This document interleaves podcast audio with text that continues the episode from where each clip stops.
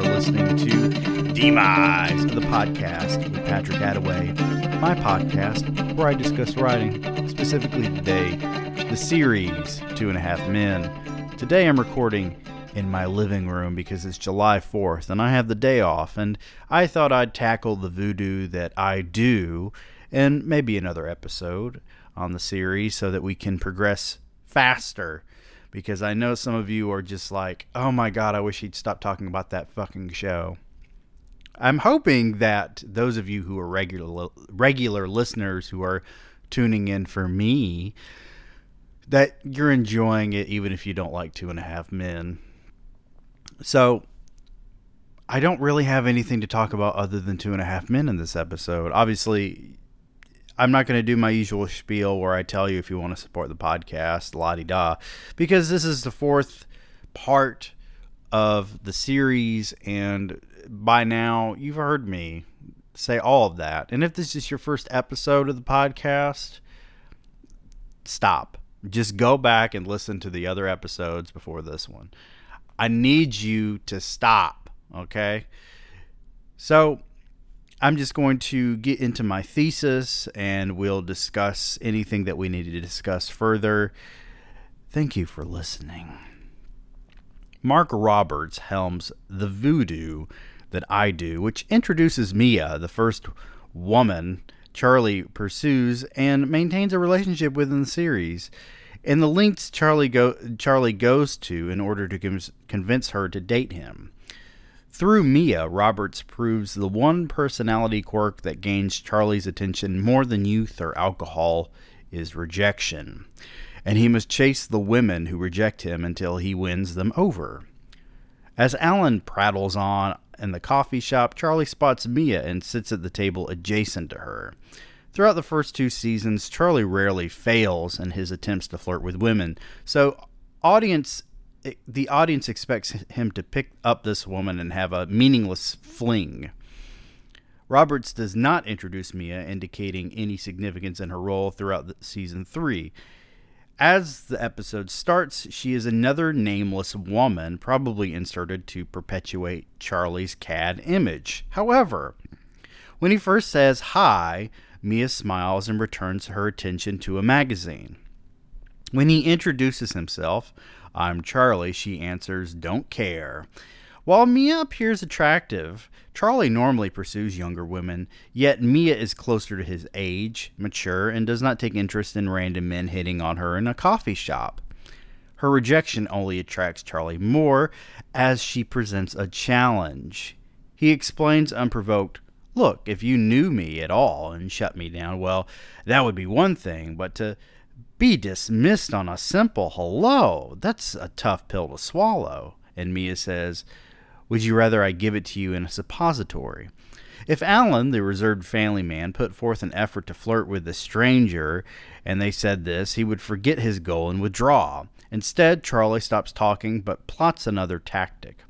Unlike Candy, Rose, or any woman Charlie takes home, Mia's refusal allows Roberts an opportunity to showcase Charlie's irrational pursuit, which embodies his fear of failure.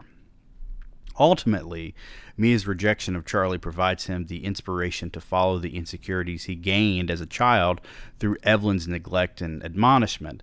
If Charlie convinces a refined woman like Mia to love him, then he satisfies a void left by his mother. Alan walks into the kitchen as Berta and Charlie look through the phone book taking notes. Charlie explains, I'm mapping out all the dance studios within a five mile radius of the coffee shop.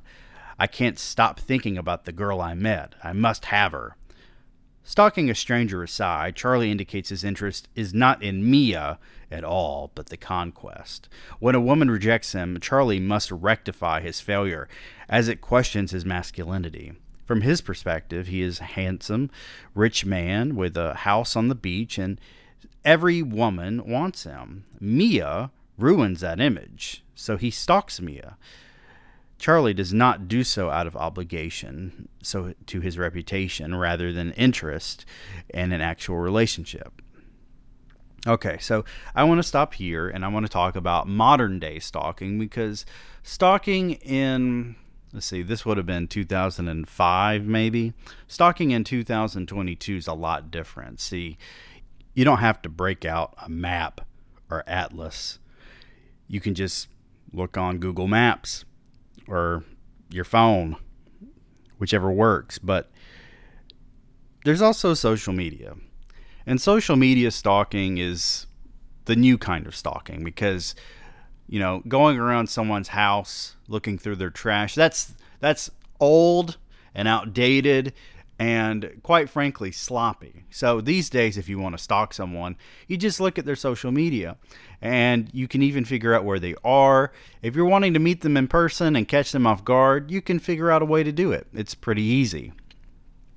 Now, I strongly advise everyone out there listening, don't tell the world where you're going at all times. In fact, a lot of times when I go on vacation, I don't state where I'm going. I don't even I don't even tell people, "Oh, I'm going on vacation this week." It's none of their business. I don't have to tell them and I don't feel the need to brag about it. But beyond that, there's so many different ways to figure out who someone is from just their first name. And if you have their last name, even better. I mean, getting on Facebook and looking in the area, or if you know someone who might know them, if you're friends with someone who's friends with a lot of people locally, it's so easy. I mean, even if they have an unlisted profile, you could find someone that they're friends with, look at one of their posts, and look through the people who like the post and see if they've liked it. You could Google it. You could do so many different things to find someone on Facebook or Twitter or Instagram, if you can't find someone on Facebook, it's likely that they don't have a Facebook. Because even if you have an unlisted profile like me, there's a way to get there.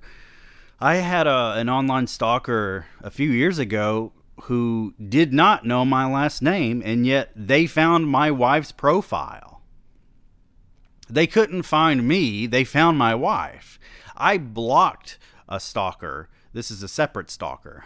I've had a few who I blocked. Okay, so either they had an alternate profile, which a lot of us do, or they just typed in my last name. I don't even, we weren't even married. We were engaged, my wife and I at the time. And this person found them, tried adding adding them on Facebook and messaged her. I mean, it's sick. It's psychotic. If someone blocks you on social media, don't add their spouse on social media. That's fucked up. So what Charlie's doing is a very rudimentary form of stalking, but it's it's clever. I mean, he noticed that she was reading a dance magazine. He figures, "Oh, she must be a dancer." And then he goes to the trouble to find every dance studio in the area. And yes, he goes to every single one before he finds Mia. The audience does not learn Mia's name until Charlie reveals how he not only deciphered her profession, but his intense perception about a stranger. Look, I know her name, Mia. It was written on her coffee cup. I know she's a dancer because she was wearing those leg warmer thingies and reading a dance magazine. Roberts writes Charlie as saying Mia's name rather than her introducing herself to signify her importance. Now, I'm going to break through right here and tell you it is a big deal that Charlie says her name first, that she doesn't say, Hey, I'm Mia. For Charlie to acknowledge that she has a name is a big deal. Unlike Kate in the first season, Charlie pursues Mia as a serious relationship as a season 3 arc. His disinterest in changing his lifestyle and leaving her at the altar in the season finale portrays Charlie's fear of commitment and never actually wanting Mia.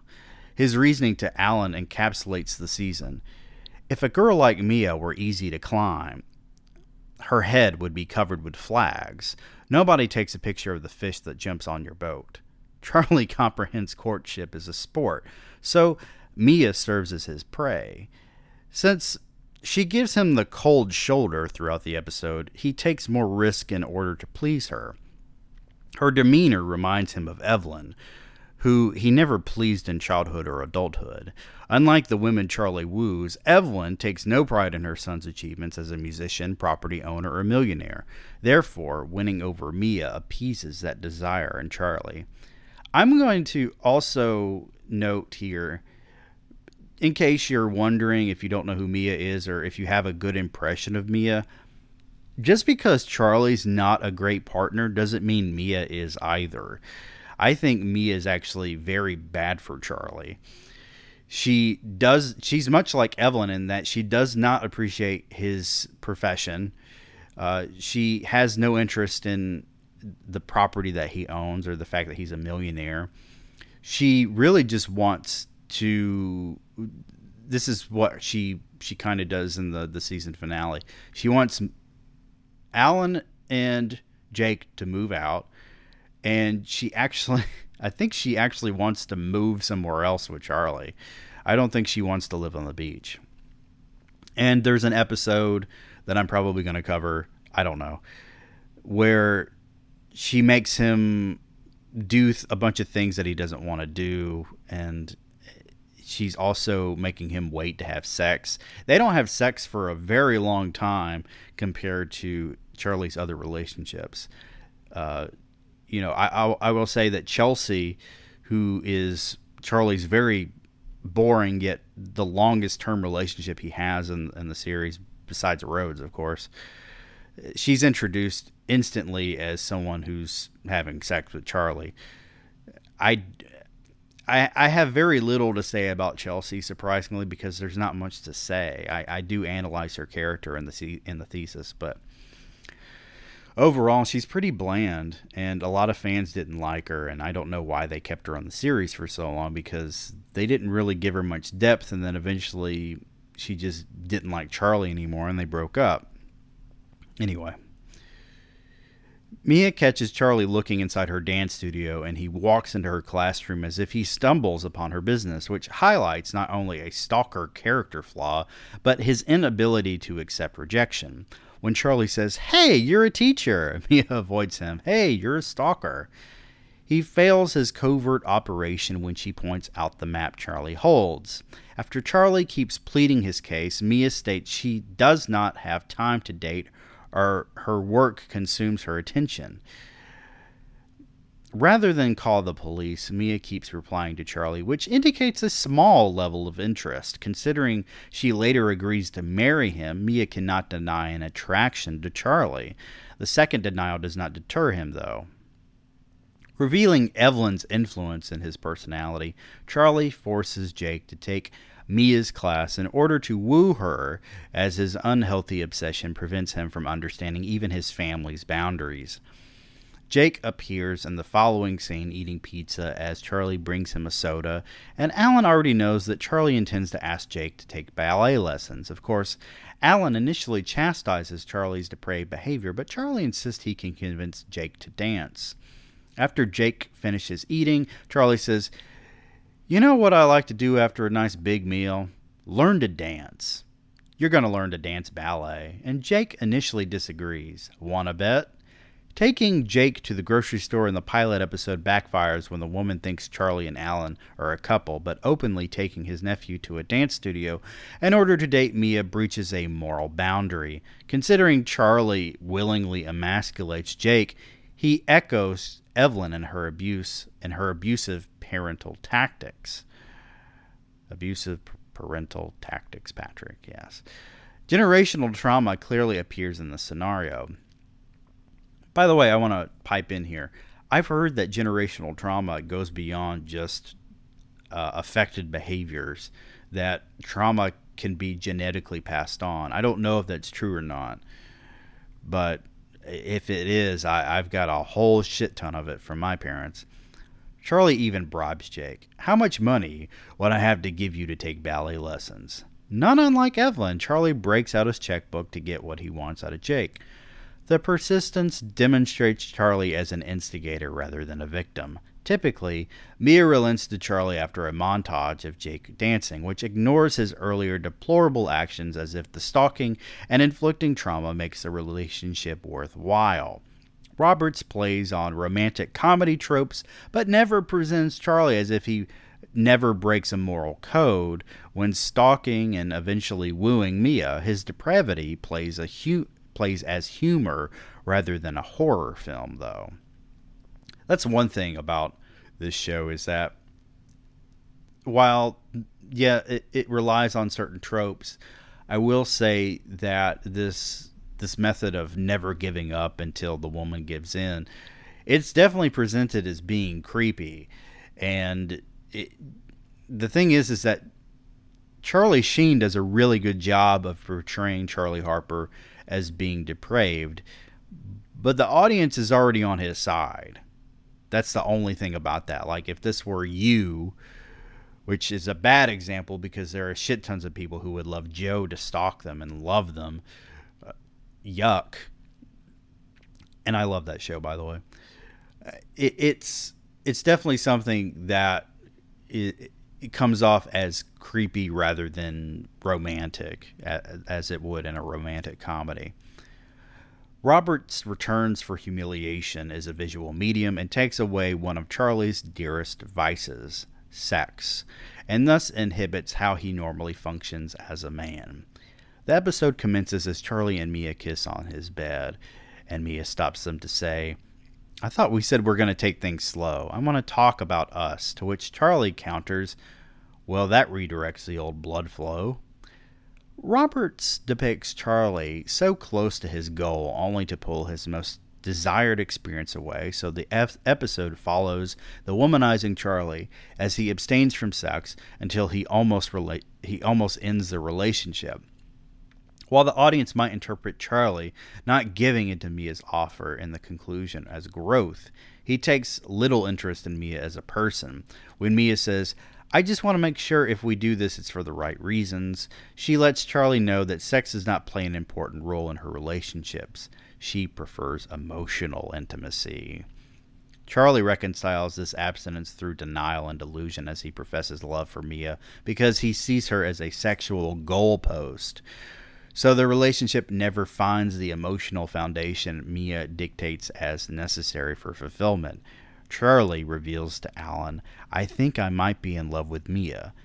Taking his character arc as a whole into account, Charlie's one long lasting relationship is Chelsea Melini, which lasts two seasons. In season four, Charlie recovers from Mia with little emotional residue throughout the season, yet season eight presents Charlie truly mourning not only Chelsea but his lifestyle as a whole.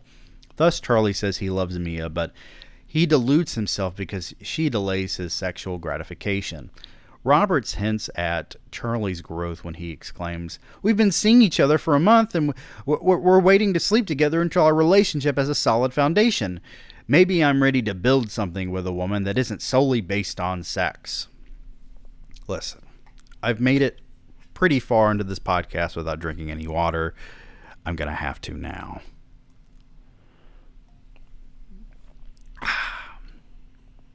A montage depicts Charlie and Mia as he rubs suntan lotion on her back as Mia reads The Prophet by Kahlil Gibran. I tried to find some sort of significance to that, and I don't recall finding anything, but it, it might just be a random book that they gave her to make her seem smart. They hold hands while walking through an art museum and at a bowling alley. In each scene, Charlie feigns interest while seeing sexual imagery and everything. Living without sex forces Charlie to look at what presents meaning in his life, and he finds little substance in the activity activities Mia enjoys. While he obviously does not appreciate Mia's intellectualism, the bowling sequence depicts him dropping a ball on his foot while she eats nachos in an unintentionally seductive manner. That's that's another thing that I'll point out. They don't have anything in common. The, all this relationship is forced by Charlie and Mia because Charlie wants to have sex with her and he wants to prove to himself that he can maintain a lasting relationship. And Mia thinks that she can change Charlie. I mean, he's a good looking rich guy, but he doesn't have the substance that Mia thinks he should have.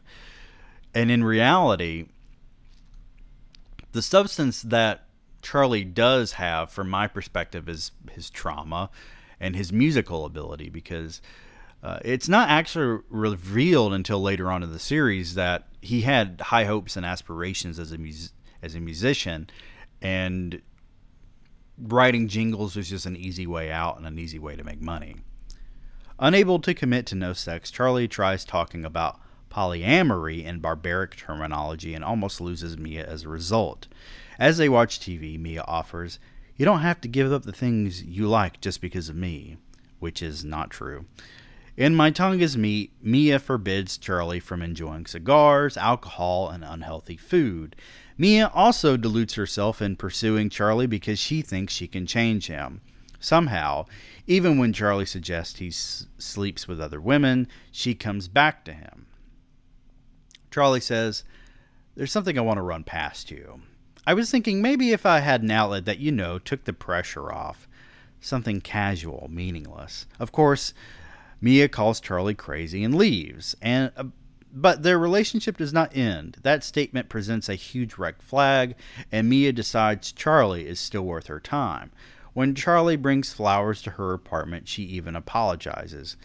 I shouldn't have got so angry with you. Not to say your outlet idea wasn't incredibly juvenile. The point is, I don't really have any right objecting to you sleeping with other women. We don't have any commitment.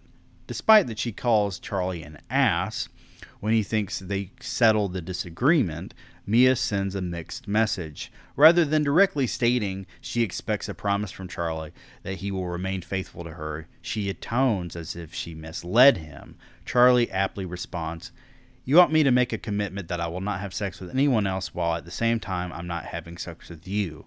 Are you insane? After only dating Charlie for a month and not establishing a committed relationship status at this point, Mia asks him to change for her. Her insecurity that Charlie will lose interest in her if they sleep together manifests in this conversation. No matter Charlie's status as an alcoholic, sex addict, he does not hide his true nature to Mia. She should end the relationship based on the standards she expects from Charlie at this point. When he disingenuously suggests she give up dancing, Mia responds, Dancing is my life, Charlie. From Charlie's perspective, sex and alcohol make up his life while jingle writing pays the bills. In her original appearance on the series, Mia says her career as a dancer and instructor take up too much time, yet she spends an abundance of time with Charlie throughout this episode. While Charlie's persistence in forcing Jake to dance won her over, she still humored his advances and never directly turned Charlie away. Mia does not like Charlie Harper so much as the idea of who she molds Charlie into becoming, so his personality and demons possess little interest to her. I want to, before we get into Candy, I want to highlight something here with the polyamory thing. Um, I know someone who's in a thruple. I used to work with this guy, and he's a great guy, but he got divorced at some point, and then this was like over the pandemic, and ended up in a relationship with a married woman. And her husband is aware of this, and they apparently live together. And um, her children that she had with her husband are very fond of my friend, as if he's a another father to them, which is great. But there's also this this idea of an open relationship, and a lot of people. Uh, well, I say a lot. I don't know very many people who have open relationships. The the idea of an open relationship is still relatively new to people and this was in the the mid 2000s. What Charlie's suggesting is something that a lot more people are open to. If you were to to suggest it in a relationship, it may not shut things down in the relationship. It may get dismissed, but it may not be the result what results in you breaking up. Um, it's it's something that's more commonly spoken about. I I, personally couldn't do it. Um, yeah, I I I, I, I don't need. But we don't have to go into me. but uh, yeah, I'm getting tongue tied here thinking about how to explain this, and I'm I'm just not going to do it. I'm going to take a sip of water and then we're going to get into the next paragraph. Roberts introduces Alan's second wife, Candy, as Charlie's quick rebound after his fight with Mia, as he tries replacing one woman with the next to fill an emotional void. After Mia shows up and sees Charlie with Candy on the deck, Charlie bumps his face against the glass door as he runs to her. The metaphor is obvious. Charlie likes the idea of Mia because of the security of a relationship in his late 30s, yet Mia is incompatible with him. Mia says, you were such a schmuck. I came because I, after I cooled down, I started to miss you and I wanted to make love. By the way, um, even in 2005, that was an antiquated statement. Don't don't tell someone that you want to make love. That's weird. During the, the episode's first scene, Mia stops Charlie as he tries to initiate sex. After their argument about commitment and waiting to consummate, Mia drives to Charlie's house to misdirect him again. While Roberts does not depict Mia as manipulative, she clearly does not know what she wants. Charlie dismisses Candy's presence. I would trade trade a hundred of her for one of you, which prompts Mia, You want a commitment? Mia chases a concept. She wants a partner who fits a specific mold. Rather than giving in to her lust for Charlie, she tries to form him into that mold. The truth is, Charlie cannot change for the better due to his alcoholism and constant self gratification through meaningless liaisons. Since society, young women, and other men in, this, in his social circle encourages this behavior for so long, Charlie cannot break that cycle.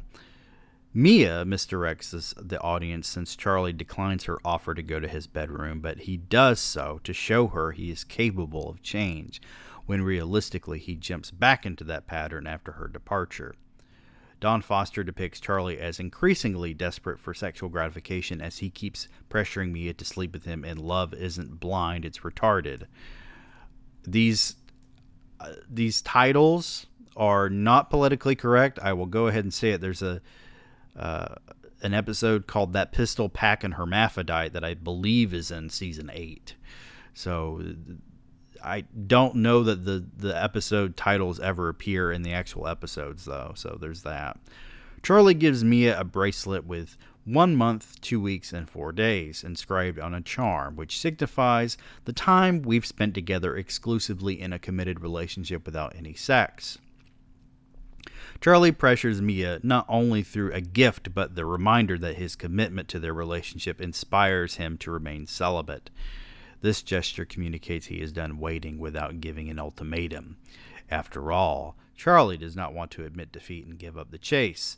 Alan answers the door, and Candy says she wants to see Charlie, so Alan inter- interrupts the romantic scene on the balcony as he gestures that a woman is at the front door.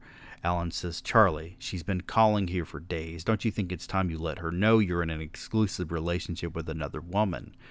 Foster writes an unnatural line, as Alan says, exclusive relationship with another woman, as the specificity not only mocks Charlie's previous commitment testimonial, but reminds him that keeping Candy around only threatens the promise to Mia. As Alan breaks the news to Candy that Charlie cannot see her, Mia adds specificity to Alan's underhanded accusation. You know what Candy is? She's a lifeboat. You're keeping a lifeboat for when this ship sinks. Mia does not say Candy serves as Charlie's safety net if their relationship fails. She acknowledges the reality of when their relationship fails. The truth surrounding their situation situation stands outside the front door as Alan makes up an excuse about Charlie. He has several women willing to fulfill his sexual desires. He only wants Mia because he knows he cannot actually have her in his life for long, and the sexual conquest makes a bigger notch in his bedpost than others. Mia keeps Charlie as a distant sec. Uh, what? Mia keeps Charlie at a distance sexually, as if he will fail, as if he will fall for her emotionally. Yet she acknowledges their relationship has an expiration date.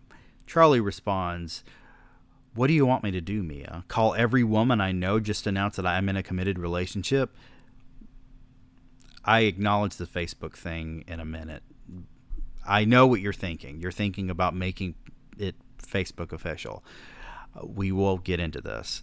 Once again, Foster emphasizes unnatural dialogue. While social media allows people to announce their relationship status as if publicly barking they are now off limits, this episode aired on February 6, 2006, before people Charlie's age embraced Facebook. His point possesses a timely significance in that he cannot let his previous partners know he is in an exclusive relationship unless they approach him. Then he has to decide whether or not to tell the truth, and Candy's presence indicates he definitely lies about Mia. In the event Mia leaves him, Charlie does not burn a bridge.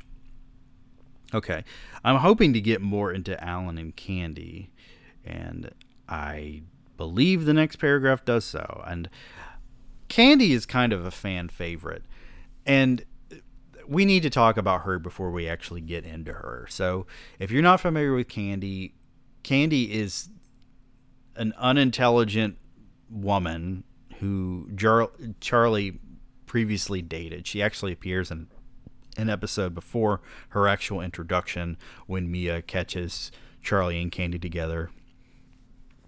But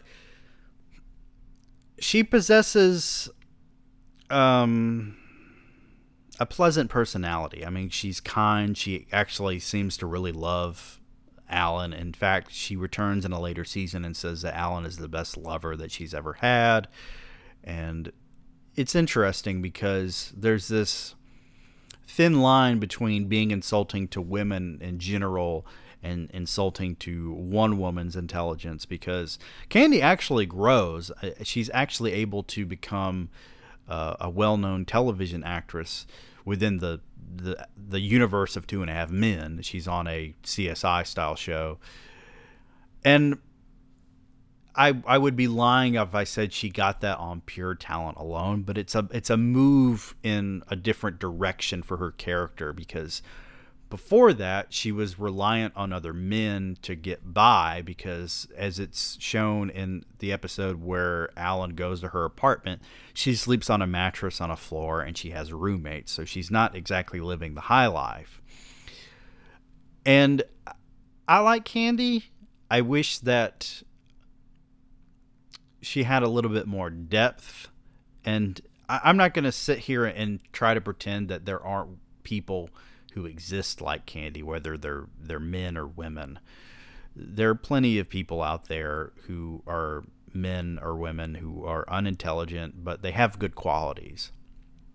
They they are often uh, attractive, and sometimes someone who spends a lot of time on their appearance. And I'm not trying to insult anyone out there, but someone who actually spends a lot of time thinking about their appearance is neglecting other parts that of themselves that they could be focused on like their intellect like reading a book you know it's it's not uncommon for someone who goes to the gym for 4 hours a day every day of the week or most of the week for them to not be the best conversationalist. I'm not saying that they don't exist, but you get what I'm, I'm talking about. Someone who spends a lot of time on their physical appearance in that way they're generally not someone who would look for the depth in another person because they themselves don't have a lot of depth. And yeah, this is something that other people have covered much better than I have, and I don't need to, to go into it more. Given Alan's characterization as the show's Poindexter, the audience does not expect a relationship with Candy, especially one that lasts into the end of season four.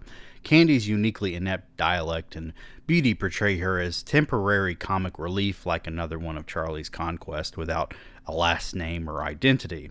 Thus, her eventual marriage to Alan, which provides her with a last name and motivation for an acting career, seems unlikely in this episode.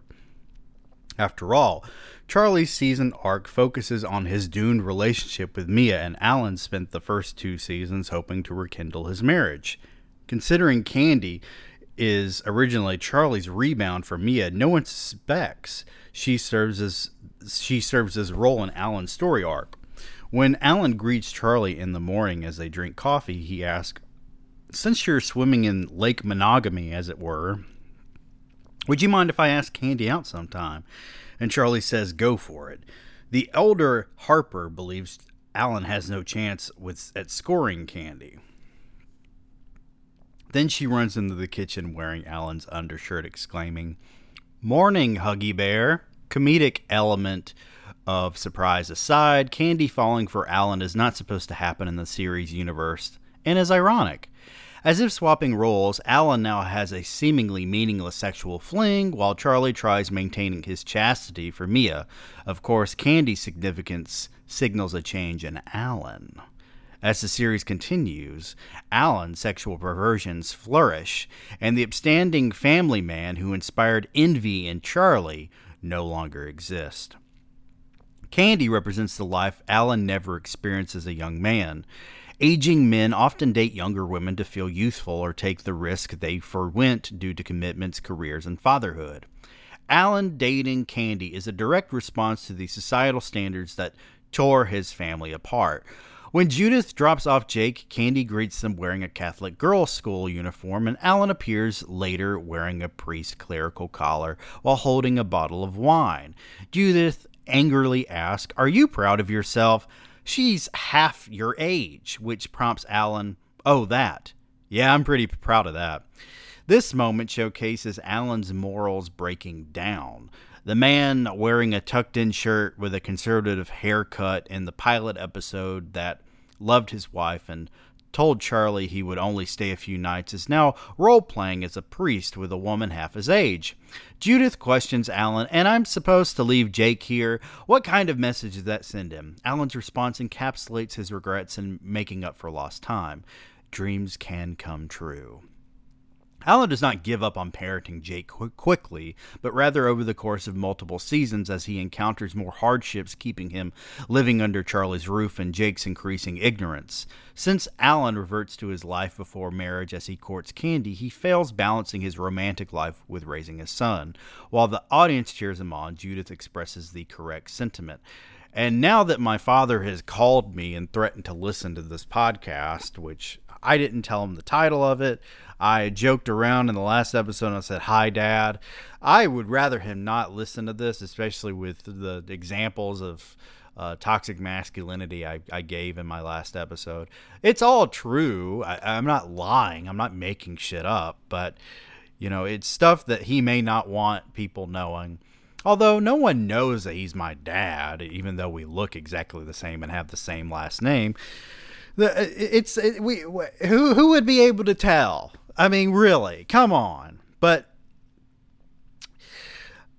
that does happen when a man or a woman for that matter after a divorce decides to start dating again and they have children they can sometimes neglect their children and you know I know some people who are very careful about that to the point where they're they're not really giving their love life a lot of attention because they they have so much time spent with their their child. They're trying to raise this child the best that they can, and in doing so, you know, a lot of people who are on the the receiving end of that in a romantic relationship they're not always fulfilled and they end up leaving and so the cycle continues Anyway, after consummating their relationship, I scrolled down too far.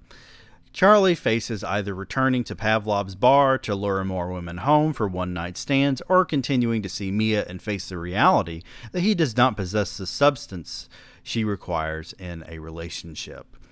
When Charlie and Mia reconcile, they book a room at the Bel Air Hotel, and the following scene depicts how incompatible they are as a couple, even while taking their relationship to a more intimate level. When Mia represents herself, when Mia presents herself in lingerie, Charlie picks her up and hits her head against the doorframe before stumping his toe on the way to bed, drops Mia, and they look at one another while writhing in pain with the bed between them. That was a very long sentence. Symbolically, sex acts as a divider in the relationship. As Charlie chases the idea of sex with Mia, she pushes that side of Charlie away. When they finally act on his sole desire, they both face physical injury. Mia giving in to Charlie reveals their relationship like substance, and they are not meant for one another, but neither confronts this realization. Charlie looks distressed when the scene cuts to them half clothed in bed, and Mia says, it wasn't that bad. While Charlie acts like a sexual expert throughout the show, the true disappointment lies with the anticipation. He waited over a month to have sex with Mia, and the result did not unify their souls or provide enlightenment. Instead, he underperformed and lost a reason to pursue, to pursue Mia. I can read words. Charlie tells her, You're insane, which prompts Mia, Why? Because I love the real you? His comeback confirms what the audience already knows. Because you think there is a real me. At this moment, their relationship should dissolve. Instead, neither admits they lied to themselves. The real Charlie wants someone like Mia because he fears aging alone as a younger women begin to lose interest in him. In the following episode, My Tongue is Meat, Mia tries reforming Charlie another way, taking away his vices. Listen, I have to drink some Coke Zero before we get into this. I intend to get more reading done today. Believe me, you, it's going to happen. But I'm going to have to take some breaks here and there, and you need to respect that, God damn it! You have no idea what I've been through recording this podcast. I've had two phone calls, one with my, my dad, one with my mother, not my mother, my wife. Ooh, Freudian slip. Ooh, boy, we are getting into psychology today. No, my, th- th- that's the thing. My, my wife and my mother have absolutely nothing in common. It, it's crazy because I often think that maybe the way that my wife acts is karma for the way that I acted with my mother growing up. I'm a lot more like my mother than my wife is like my mother. But I cannot deny the, the, the comedy in a Freudian slip like that. And I'm going to leave it in. I don't care what you think. You piece of shit. Unlike Charlie, who feigns interest in Mia for sex, Alan attempts to get to know Candy as they continue their casual sexual relationship because he cannot form a bond based on intimacy. Candy likes depth, though. Foster writes her as one of Charlie's typical one night stands who manage who Ooh, Alan manages to seize. As she plays a zombie video game in her school go- school girl uniform, Alan appears in his normal conservative attire to talk, and she asks, "You want to have sex?" In contrast to Charlie's relationship with Mia, Alan has the perfect partner. He says, "Actually, I do." Maybe we can spend a little more time getting to know each other first. He makes the same mistake as Mia when she courts Charlie. Their relationship parallels one another throughout season 3 as Alan trades places with Charlie while retaining his obsessive compulsive persona. Unlike Charlie, Alan marries Candy, effectively what wedding his rebound, and the relationship ends with Alan's second divorce. However, very akin to Charlie, Alan ignores red flags due to his fear of loneliness. He confides in, in Candy. I never should have gotten married. I was young. I didn't know who I was. I was just afraid of being alone. Alan realizes his marriage to Judith was set up for failure and makes the same mistake with Candy. Even when she says you shouldn't tell people that stuff, it makes you seem it makes you sound like a loser. He grabs her from the couch to have sex in the other room. At this point, Alan's deficiency no longer lies with Evelyn or an absent father. Candy point blank provides a warning sign that their relationship will not last because she lacks the intellectual depth he requires in a partner, yet he cannot see past his lust. Why am I hitting myself? Chuck Lorre and Lee Aronsohn pull the curtain on Charlie's charade in My Tongue is Meat. You know what's amazing is that I have a pop filter built into this Rode microphone that I'm holding, and yet there's still going to be pops now and then technology. As he tries changing himself for Mia, which builds his resentment towards her as he has to seek vices in secret. After returning from a run all the way to the pier and back, Charlie looks near death while Mia retains an energetic disposition. She hands him a protein shake, and Charlie looks repulsed as he drinks from the glass. After she leaves to take a shower, Charlie asks Alan Why is there this little voice in my head whispering, kill yourself, do it now? Alan responds, Every man who gets into a long term relationship hears that voice. No comment. While Candy does not appear in this episode, Alan is still dating her at this point. However, Candy does not make him change his lifestyle habits, unlike Mia. Prior to Mia, Charlie does not exercise or seek healthy meal substitutes. At this point, Charlie feels stuck and obeys Mia's insistence that he start exercising, quit eating meat, and not smoke cigars or drink alcohol while she is around, which is a very dangerous thing to do when someone's an alcoholic. Only a scene later, he lies to Mia that he is going out for a walk when he enters the garage. After grabbing a lawn chair and paint bucket, he reveals a cigar and Heineken bottle. Normally, Charlie smokes on the deck while looking at the beach.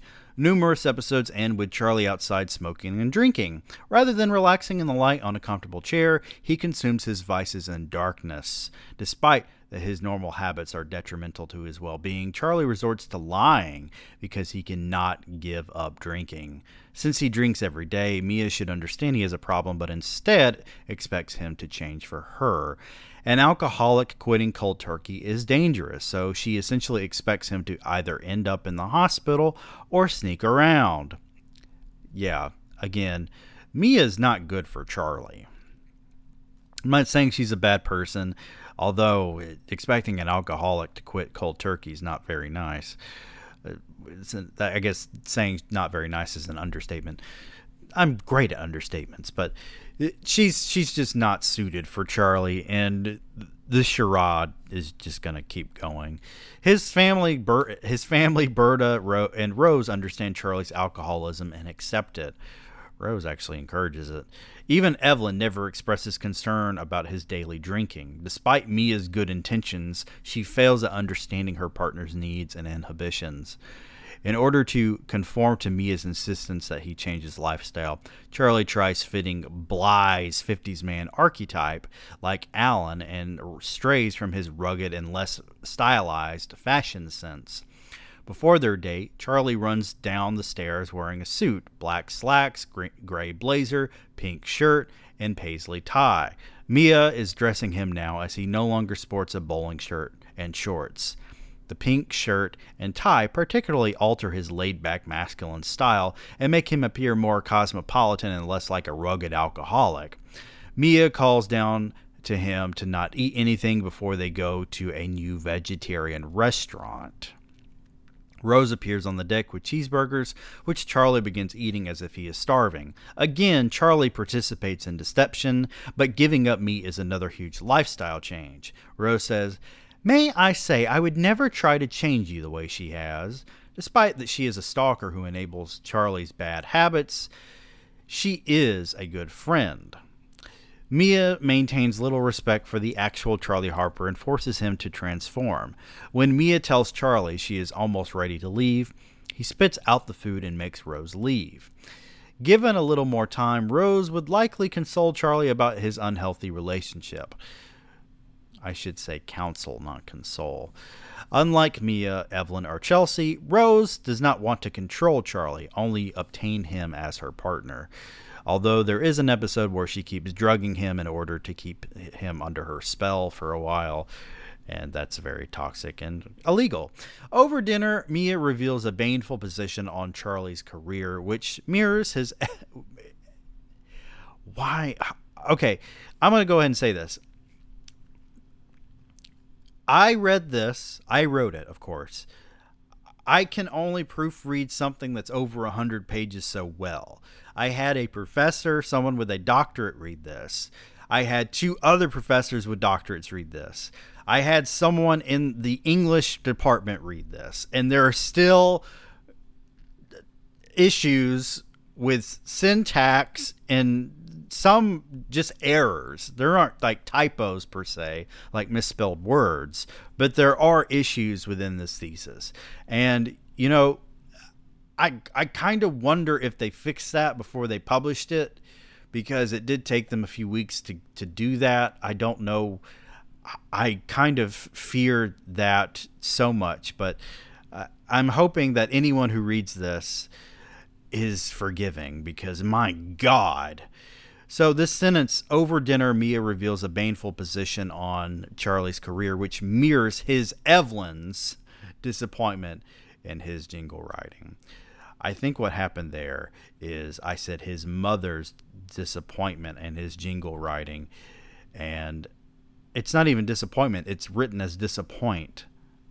See, you know, none of us are perfect. And this isn't even, I don't even know if this is the final draft. There's so many different documents and versions of this thesis. It's ridiculous. Earnestly, okay, I, I can't interrupt myself and then force myself to get back on track. I have to go back to where I was. Mia says, Do you really want to be known as a guy who writes songs about adult diapers? We both know you can do so much more with your life. Earnestly, Charlie makes a great livelihood as a jingle writer. While Mia lives in an apartment and teaches ballet, Charlie owns a Mercedes, a beach house in Malibu, and does not answer to a corporate entity. Wanting to change his bad habits exhibits Mia's virtuous intent, but belittling his career casts her in a poor light. Obviously, Aronsohn and Lorre set her character up as the villain as Charlie ends their relationship in this episode, but she represents a societal double standard. Making money and living life in his own way makes Charlie a hero to some, yet jingle writing is not a noble profession in many people's eyes. Obtaining financial success is integral to the American dream, but not writing 10 second songs about cereal somehow makes Charlie less of a success. Money does not buy virtue, though Charlie's profession is legal and lucrative.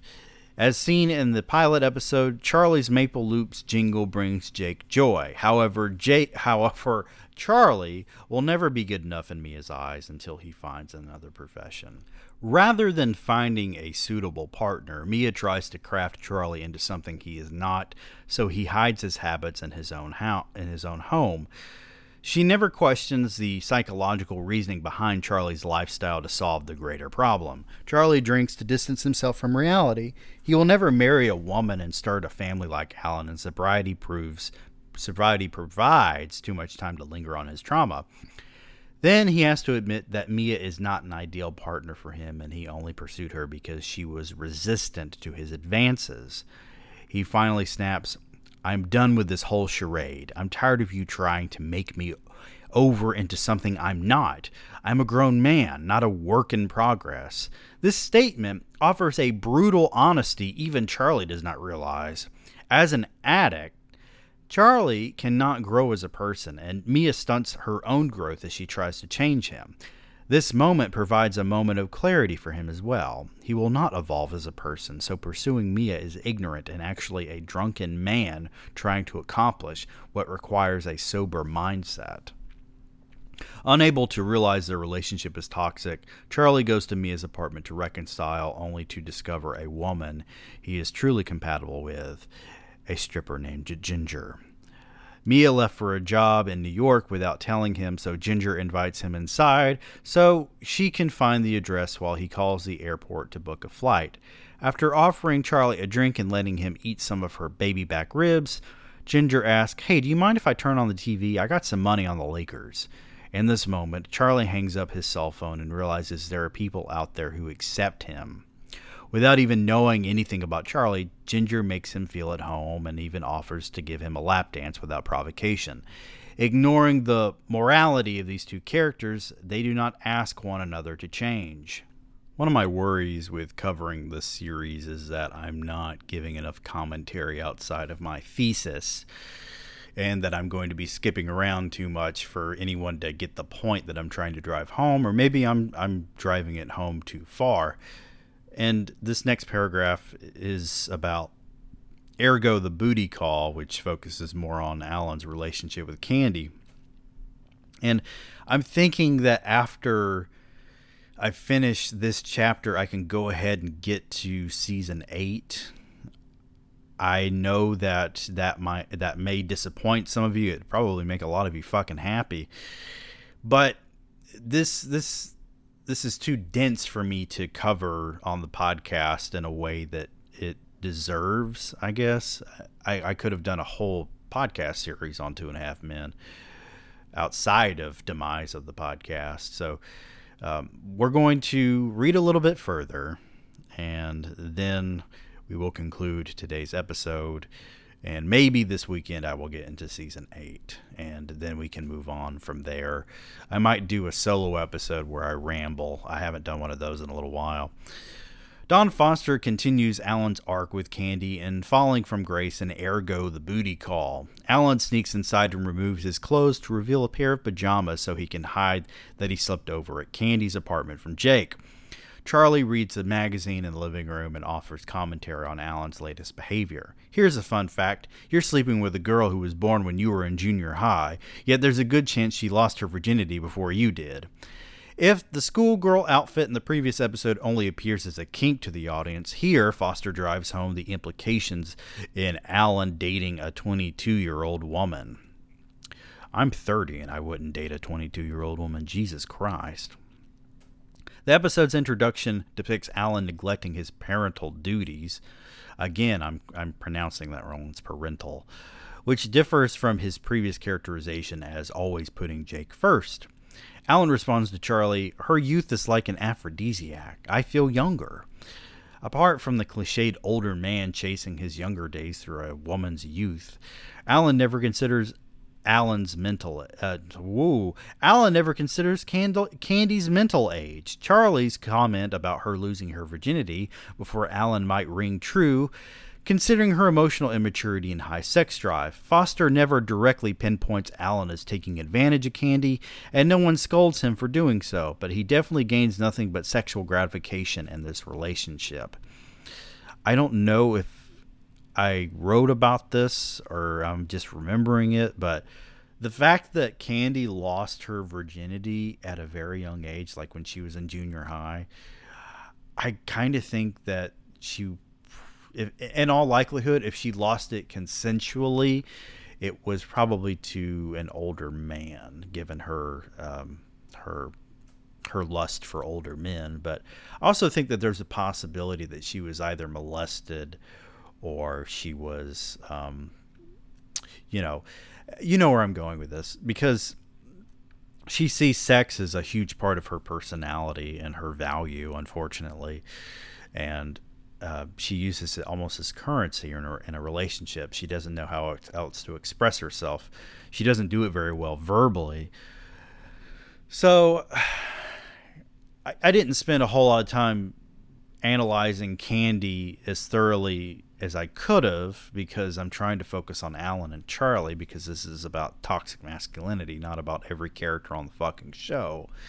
But there is a, a, a very definite possibility that Candy faced some sort of sexual trauma early in her life, and this might be a reason why she does it. Now, some people might take offense to that because people who have a, an, a very high sex drive, they may just naturally have that, and that's perfectly fine. I'm not dogging on those people. I I, I am not going to talk about it anymore. After a marriage that lacked intimacy in Alan and Judith's final years, Candy presents Alan's opportunity to embrace his inner Charlie Harper, the man he avoids channeling for years. Jake's character takes a back seat in this episode, despite the half the show ramps around ramps toward his 12th birthday party. Alan not only shows up late to his son's party, but he stays at Candy's apartment twice while his son is sleeping over at Charlie's house. When Candy shows up for a booty call, Jake hears her conversation with Alan and asks Charlie, What's a booty call? Charlie passes the buck. This is more the kind of thing a son should learn from his father. Maybe you should ask him now. Transforming from the family man into a bad influence signifies a further departure in Alan's behavior as his son witnesses him dating a woman only 10 years Jake senior. Despite that, is that accurate? Despite that, Jake questions the term booty call. He knows Alan and Candy are having sex. Foster further blurs the lines when Candy joins Jake to play video games again when Alan tries dismissing Jake from his conversation with her.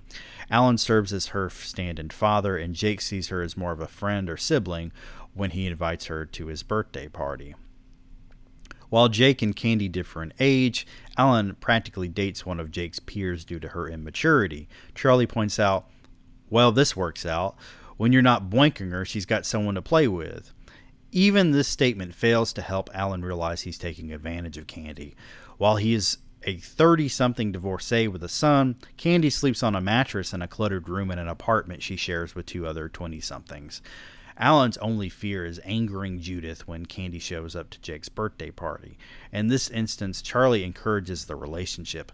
Alan, there comes a time in every man's life when he has to make a choice. Does he want to be loved or does he want to get laid? Now fate is giving you another chance. Welcome it. Considering Charlie ended his relationship with Mia in the previous episode, this advice sounds wise to him, but neglects the age difference. After all, Charlie was originally Candy was originally Charlie's intended rebound from Mia before his girlfriend caught him caught them on the balcony. I need some Coke Zero for God's sake. Oh God. I'm tired of this. I'm not gonna lie. I love talking about Two and a Half Men, but I fucking hate reading this shit right now. But I started and I'm gonna finish it. He never saw a relationship in her, but rather a one night stand. While Charlie's peers and family expect him to date a woman like Candy, Alan plays against his character and people view him as more lecherous than Charlie as a result. When he shows up late to Charlie to Jake's birthday party, Judith, Evelyn, and their friends look at Alan as if he is a dirty old man after admitting, "Sorry we're late, but I was having sex with this gorgeous 22-year-old woman." Jesus Christ. He mentions her name like Candy as a trophy. She stands next to him like a big fish he caught. For once, Alan has no shame about indulging in his withheld sexuality, but the only reason he sexually starved in his marriage was due to his traditionalism and obsessive compulsion smothering of Judith. Oh, Jesus Christ. Rather than reflect on how his behavior as a husband affected his wife and resulted in less intimacy, Alan assumes he did everything right because he followed societal guidelines for how a man should run his household and appear to the world. Candy embodies his failure as the traditional American husband, and he transforms into the stereotypical divorcee facing a midlife crisis. I'm going to be skipping a lot of material if I go straight to season eight in the next episode. But I'm gonna I'm gonna have to. I may read the conclusion as well, which is an entire chapter unto itself. But boy, will that take some time. This podcast has been very interesting this year. You know, last year I tried to focus more on short fiction and essays like David Sedaris' stuff. And this year I've gone back to longer form, but I've covered several novels in one episode instead of covering them over the course of several episodes like I usually do. And then I did six, technically seven episodes for Invisible Man. It's been uh, an interesting 2022. But variety is the spice of life, and this is sort of like a new season of the podcast. So hopefully you guys are into it to a degree, at least for my commentary. My new book just came out, as I said in the last episode, Birch, and I read a, a page from it. I don't know if I should read more. Uh, I didn't even think to do that in this episode. Maybe I should, just to kind of give you a taste of it. I'll write. I'll read you something that I'm a bit more passionate about. I'm I'm over two and a half men right now. I loved the series so much, and I loved working on that thesis so much until it came time to edit it and present my defense, of course. But that's a different story that I've already covered on the podcast. But with Birch, you know what I love about Birch and Surviving New America is that I wrote them both in less than a year. Uh, Birch took a lot less time than Surviving New America did. Um, the writing process for this novel was very interesting because the first draft is, uh, I, I will say, it is significantly different from the second draft because with Surviving New America, I didn't do extensive rewrites, but with this book, I ended up rewriting half of it, and then I ended up re incorporating parts of the first draft into this draft that you see before you. So it's a it's an interesting experience, and I really wanted to play on the audience's expectations and what they thought was going to happen because realistically, uh, it's just a, a wild ride, and I don't think that anyone will come out of it with a definitive answer as to what happens to Birch throughout all of this. But I'm going to to actually follow back up where I left off last time. And let me take some some Coke Zero into my mouth. It's funny, I have a podcast that's spanned over 130 episodes and I still don't know how to speak. I get that from my mother. Then there's red. Seagulls clatter, chatter. Waves touch my feet. When I sit up, the coast isn't empty anymore. A row of houses lines the street, and my home either shrunk or flew off in a twister. A husband and wife with their little girl let the water run up their legs and run back to the dry land while squealing. I try to imagine Emerald Isle empty again. My thoughts have no bearing on my surroundings, so if I'm not dreaming, I was successful in expelling Satan's power. For some reason, that realization seems outlandish, if not cheesy, as if I was a warlock or wizard. The man notices me and waves. I want to run away as he approaches me, yet I return his eye contact while staying in place. He's about six feet tall and obviously lifts, but he eats some donuts here and there. You doing okay, buddy? he asks. I'm not actually sure where I am, I say. Last thing I remember was a bottle of tequila and people cheering me on. The laughter tells me he buys that lie. How exactly do I explain that I'm part of the Trinity and may not be from this time? Is this the past or future? You got a phone? he asked. You mean like a cell phone? Well, I, I don't see a landline coming out of your ass. He waves an iPhone around and offers to let me use it, but I shake my head and put my hands on my hips as if I'm communicating that I've been in the situation before. Again, he laughs, and I'm not totally sure how to approach the subject of what year I'm in. No one had a cell phone in New America. Sorry, I'll, I'll be okay. I'm just a little hungover. I get it, man. Want me to call you an Uber or something? Uh, no, sir, I say. Thanks for offering. I- I'll walk. If I no longer have the satanic power, did I finally reverse my frozen age? Am I still in the Trinity? Could I go drown myself right now? Actually, I say, could you do me a favor? I don't have any money on me, he says. This won't cost you anything. You like you're pretty strong. Could you hit me? Excuse me? he asked. In the jaw. See if you can break my jaw. I'm going back to my family, he says. You take care. But wait. I grab his wrist. That makes Mrs. Big Guy tense, and she picks up little Miss Big Guy. I'm not into traumatizing women and children, but she might get a rush seeing her husband punch a guy. I don't mean to be weird, I say. I just need to see something.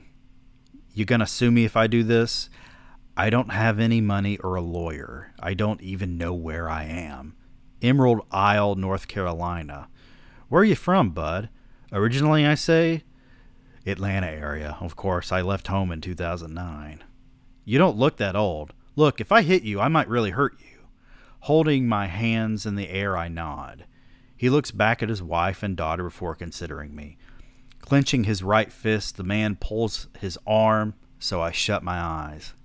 The impact knocks me on the sand, and he shouts as if I'm the one who hit him. My teeth scrape together, yet I'm still able to move my jaw around. Hell, I may have broken his knuckles. This a fucking setup? he asks. You got a metal skull or something? No, I say. I'm stuck here, man. Stuck in a time I wish I could forget. I'm done with this conversation, so I head for the nearest stairway back to the street. Cars are lined up on the sidewalks. A woman in a big sun hat carries a recyclable grocery bag from a sedan I don't even recognize.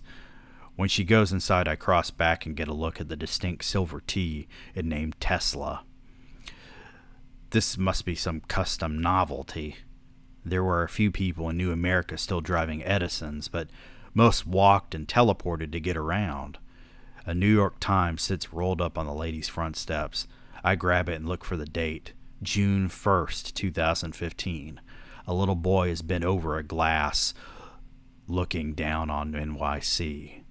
Did I kill myself and end up in heaven or purgatory? Everything around here reminds me of 2015. That was the year I first killed Lucifer on Earth and met Lilith. If I went back in time, will I run into myself? I could stop 2033 from happening and take care of the Antichrist now. But there's more to this t- to this than time travel. Something feels different. Sir, the woman looks at me from the front door with her sunglasses pushed into her blonde hair. I drop the paper and head toward the end of the street. Since I don't have any money, a car, or a phone, I'm stranded here unless I convince someone to give me a ride. The only friend I might have is in Charleston, but I didn't talk to her until after I moved to Philadelphia. I didn't talk to her after I moved to Philadelphia until 2033. Then she died. Her name was Monsoon, and she gave me the name people still call me. Well, they called me Birch in New America. I haven't gone by my real name since we met. She taught me how to survive without a real job, and if I'm still bulletproof, then I only know one way to make quick money. I want to chime in here and tell you that I did look up the front page of the New York Times for that particular date, and it did have a little boy standing on one of those glass floors looking down in New York, or at least I assume it was New York. I need a mask to conceal my face, and it's not unlikely one of these bigger houses has a few ski masks. The type to live here is the same type to take holidays in Aspen. There's a gaudy green one with two floors and a deck you could see across the street. I bet they listen to Steely Dan and refuse to perform oral sex on each other. The front door is unlocked, and a red skinned fellow with khaki shorts stands at his kitchen counter opening a jar of pickles a little early for something sour. His grandchildren play with their tablets in front of the TV. I don't see a woman around, so she's probably upstairs or uh, outside. Excuse me, he approaches. Oh, is this the Thompson place? I ask. I'm here about the water heater. And you just walk inside? Get the fuck out the kids are almost interested enough to stop playing their games, but they keep swiping their screens as their grandfather tries pointing me out with his boomer index finger. I grab it and bend the old digit back. Do you ever make it out to Aspen, sir? What the fuck? he wheezes. Do you own or rent? I ask. I mean, do you have some gear here? What do you want? My grandkids are watching. Do you have a ski mask? Yes. In fact, he has a garage I didn't notice. Inside are jet skis, a couple of surfboards, and actual skis. He opens the metal cabinet and produces a blue and red ski mask. If his wife is inside, she's probably called the police by now. It's, there's not a car in here, though. Sorry about your finger, I say. Will you please go now? he asks. Grabbing a hammer from a workbench, the burnt asshole tries hitting me in the head. It hurts some, but the metal recoils in his hand. Rather than pick it off the floor and jam it in his ass, I know he has a right to be angry and protect himself. I was just going to leave with the ski mask, I say. I don't want to hurt you or the kids. Then get the fuck out, he says. Look, I'm sorry, I say. I'm not from here. I don't even know where here is. I woke up and it's 2015. You in a coma or something? No, I'm from 2140. In 2033, the world is going to nearly end. The electricity is going to be gone for over 50 years. It'll get brutal, but you probably won't live to see it. Do you need me to take you to a doctor or something? I leave the way I came inside. The first business I see is an Ace Hardware next to a small shopping strip. It's not a bank, but they must have cash. While I may be able to intimidate an old parrot head, most men are a little taller than me. I never saw a reason to put on muscle mass, and I am notoriously pretty bad at fighting. I take my hits until the other guy tires himself out, and they're usually intimidated by my invulnerability. I'm going to stop here and note that in a previous episode of the podcast, I said I wasn't going to cover Birch on here. I evidently lied, but here's the thing this is part of the Two and a Half Men series, so if you're listening to this, I assume that you'll want to hear it. I'm not doing a full episode on Birch. It's not a big deal. If you don't want to listen to it, you could have stopped long ago. It's early, it's early enough that no one is shopping in here. Generally, any retail place isn't going to have much cash on hand. By 2015, I believe most people use debit cards anyway. Without a bank account, I'm going to be living like a rat. The guy behind the counter pays, plays a game on his iPhone. He must be about 19. Curly hair that hasn't been brushed and no real way to identify him as an employee tells me this won't be difficult. He works here as a summer gig and doesn't have his life invested in anything except the ocean and girls. Excuse me, I tap on the counter. He looks up from his phone, and why did Microsoft Word do that? Motherfucker. I hate Microsoft Word. I want it to go die in a fiery ditch somewhere. It sucks. I hate you. I hate this house. I don't want to to live here anymore. I'm packing my things and I'm leaving. Anyway, I still haven't found where I was. He looks up from his phone and sees a guy in a ski mask. Rather than back up against the wall, he keeps looking as if I'm totally normal. Maybe it's the color scheme. It's too hot outside for this mask, though. Can you open the cash register without making a transaction? I ask. No, if you want change, you have to buy something. Okay, well, ring up something and then give me all the money in your drawer. Oh, are you doing cash back? No, I'm robbing you. There is, there's a display of Altoids on the counter, so I grab a box and toss it to him. He rings it up and opens the drawer and stands there with his hand out for the money. Walking around the counter, I push him to the floor and look in the register to see five twenties, ten tens, a few fives, and twenty ones. When he stands back up, he rubs the back of his head as if he fell on it, but he definitely landed on his ass. If you call the police, I'll come back and kill you. Okay, he says. Does anything phase you, kid? What does that mean? No one notices the guy taking off a ski mask outside. Without, without a car, the police will be able to find me pretty quick based on a description or camera footage. No one else is wearing a black shirt and jeans in the middle of summer here. Next to a food line is a clothing store called Alabams. The display, the dis- whoa, the display window only shows women's dresses. A bookstore and an Italian restaurant sit on either side. There's not a Goodwill nearby either. I used to live in this time, yet I'm lost. If I was going back in time or wherever I am, I should have kept some power. Instead, I'm homeless and just robbed a teenage boy. Quite a fall from grace. Without changing my clothes, I need to get out of town. There's a man wearing a baseball cap and suspenders bent over his trunk, putting away groceries. Waiting for him to finish, I place my hand on his cart and offer to put it back for him. Without responding, he waves while walking around to the driver's side with his keys out. Do I pummel this old guy in the parking lot or force him to drive me? Rather than stand there deliberating, I open the passenger door and get very much the same look the guy at the beach house gave me. I just tried to drink out of the wrong end of my Yeti. Jesus Christ. Mm. Rather than stand there. Okay, I already read that. As I sit down, I, I hold up the ski mask and wink. Do you think you could get me out of here? I ask. I gotta get home, sir, he says. My wife is expecting me. She was in the middle of mixing a cake and we didn't have any good milk. You bought a, a lot more than milk, I say.